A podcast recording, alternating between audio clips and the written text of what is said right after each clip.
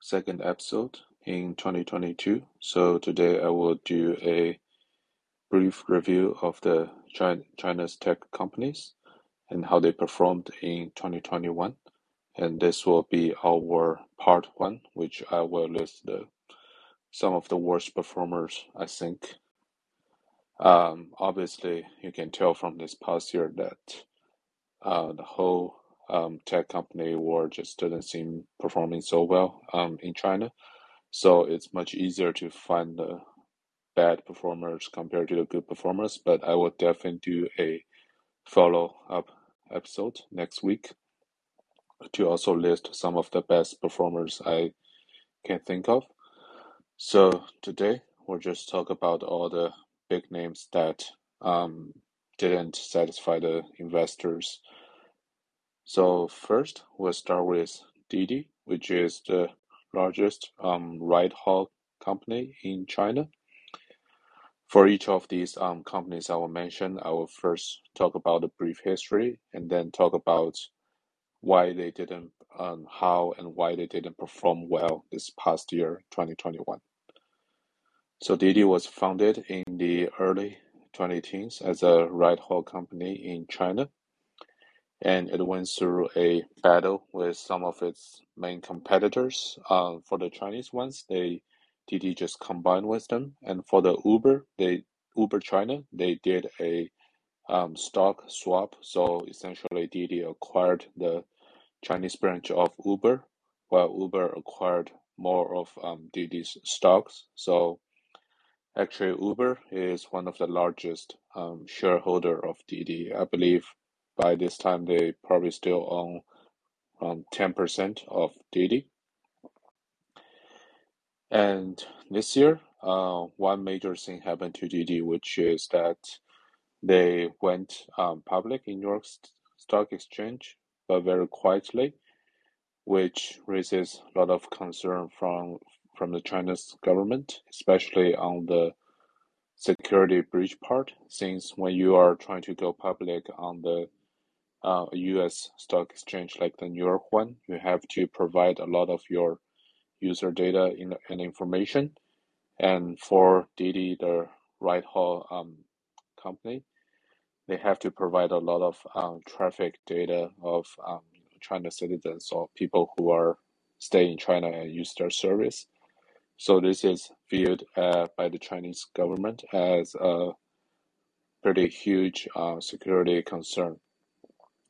So that actually resulted in much stricter restrictions on Didi by the government. And just recently, they started to um, delist from the NYSE New York State Stock Exchange from the pressure and start to relist in the Hong Kong Stock Exchange. And so far, it seems like the performance isn't so great. So this is my first uh, mention of the bad performers in China tech world.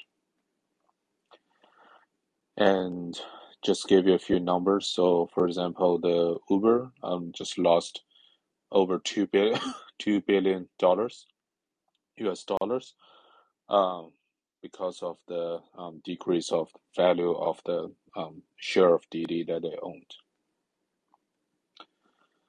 And then the second um, company I want to mention is called uh, Suning Holdings Group.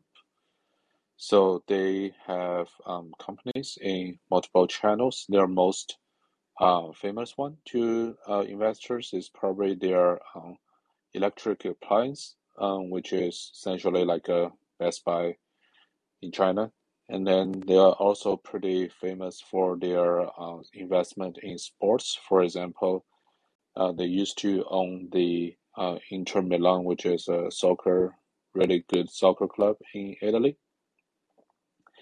And in the past few months, they've also been in huge tr- troubles, uh, especially um, because that they just have a such high um, debt rate that the local um, province government and some other investors have to um, step in and bail out them that also definitely resulting, you know stock price decrease and more exterior control now of the Suning Holdings Group. Um, by the way, I will all, all have these uh, links listed in the show notes on the Notion page, so you can um, check the news and information. And the third one will be the um, Alibaba Group, which is one of the largest um, tech companies in China. And I think the reason that it didn't perform well this year is closely related to the overall economic picture.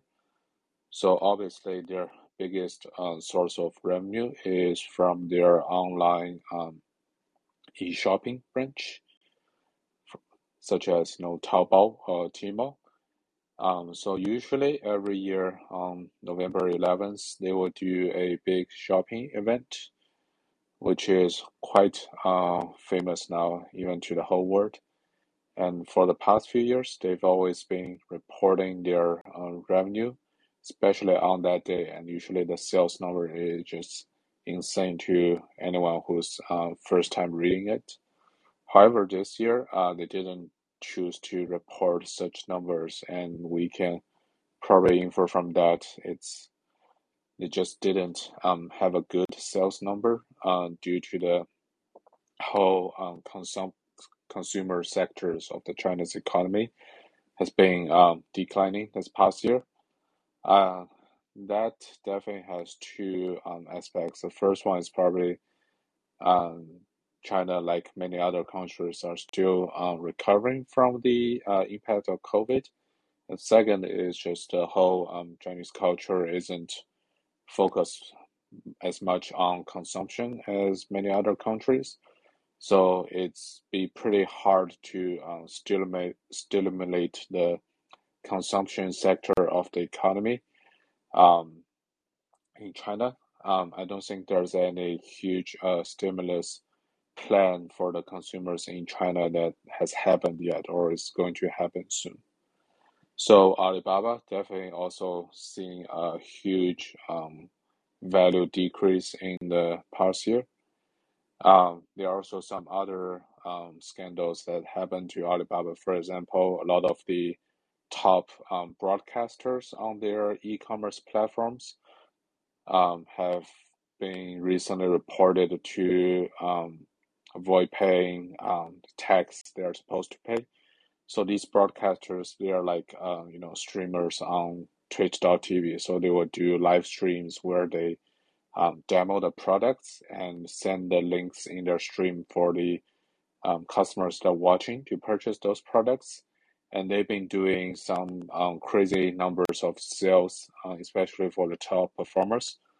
But since this is a such uh, fresh new business model, so a lot of them were able to get away with paying the right amount of tax for the past few years, and this is the first year that you see we see um, some legal actions taken against them. So this also caused um, certain damage to Ali's um, brand image, thus um, decreasing the value of the company. And the last one I want to talk about is the uh, ed education tech sector of the China's tech tech world, and this is caused mostly by the new um, education policy reform in China, where essentially the government is saying you are not allowed to offer any um, tutoring or extracurricular courses, especially from um, K to um, ninth grade. So those were the uh, mandatory education period in China. So all these tech companies they just lost a huge chunk of um, their revenue, probably close to 80 90% of their revenue because you know those young kids were the or their parents are the main um, customers of these ed tech companies where they take their online courses or go to their offline spots for um, tutoring service.